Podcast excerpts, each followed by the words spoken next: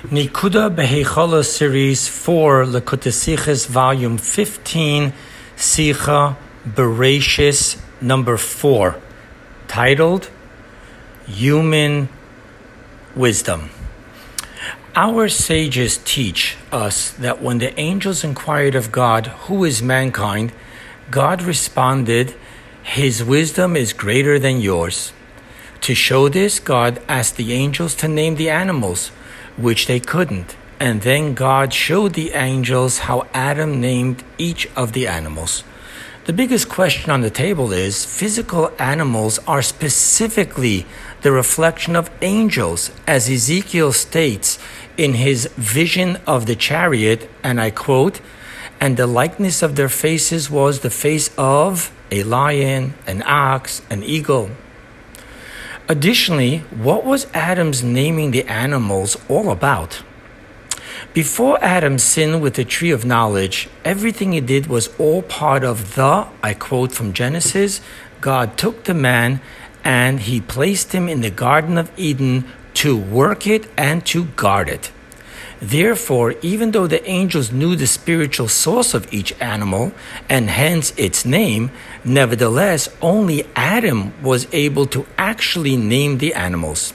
The explanation to this is that even though every creation has its spiritual source above, nevertheless, something physical can never just evolve from something spiritual. Rather, it is only within the power of God Himself, beyond the spiritual infinite light, that can bring forth a physical being from its spiritual source. Thus, while the angels knew the spiritual source of each creature, nevertheless, and Adam named all the, with the deeper meaning of named is drew forth, revealed, teaching us that Adam alone was able to draw forth, reveal within, and unite every physical creature with its spiritual source. The reason why only Adam alone can do this, while not even the angels could, is because Adam is, I quote, Adameh. The word Adam comes from the word Adameh, in likeness to the supernal one.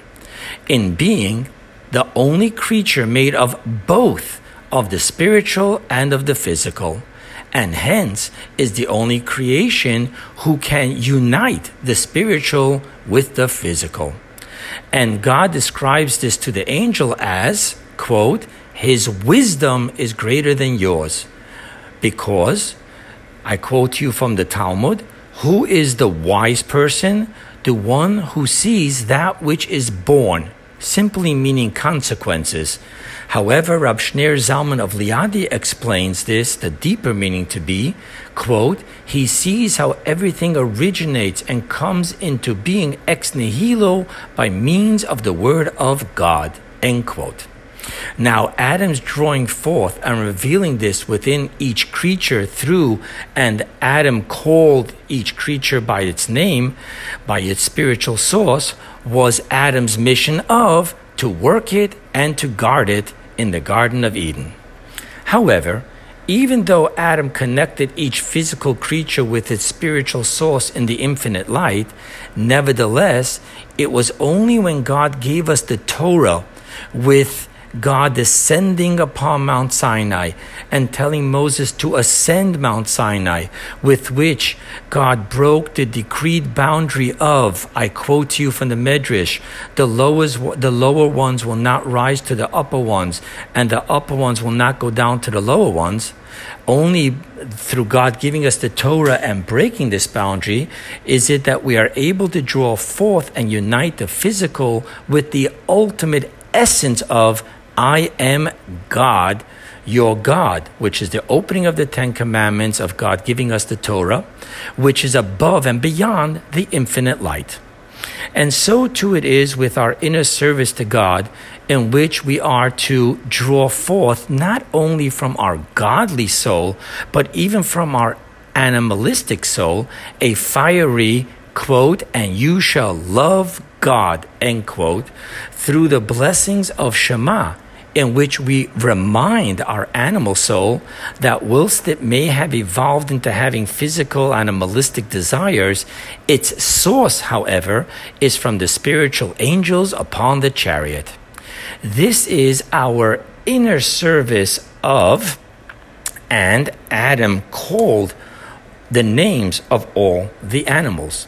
However, by connecting our animal, animal soul to its spiritual source, the angels, and hence drawing the angels' transparency and self nullification to God into our animal soul, we are only experiencing the self nullification and love to God of a creature, albeit a supernal one, an angel, but a finite creature nevertheless.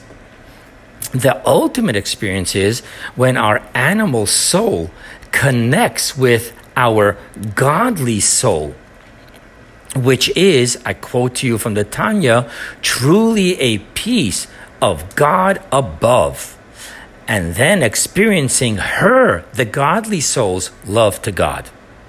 And nevertheless, even though connecting our animal soul with our godly soul is the greater level of transparency and self nullification and love to God than through connecting our animal soul with its own spiritual source, which is the an Adam named all the animals.